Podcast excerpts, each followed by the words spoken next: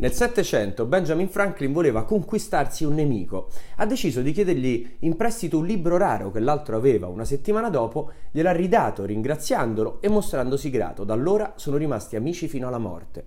Logica vuole che se fai un favore a qualcuno, l'altra persona te lo restituisca. Invece no, secondo l'effetto Benjamin Franklin, provato scientificamente 50 anni fa, è più facile che qualcuno che non ti considero, a cui non piaci, ti faccia un favore se già te ne ha fatto uno. La ragione è un fenomeno che si chiama dissonanza cognitiva. Se lo convinci, si chiederà perché te l'ha fatto il suo cervello, per tornare in armonia, gli farà pensare che in fondo devi piacergli in qualche modo.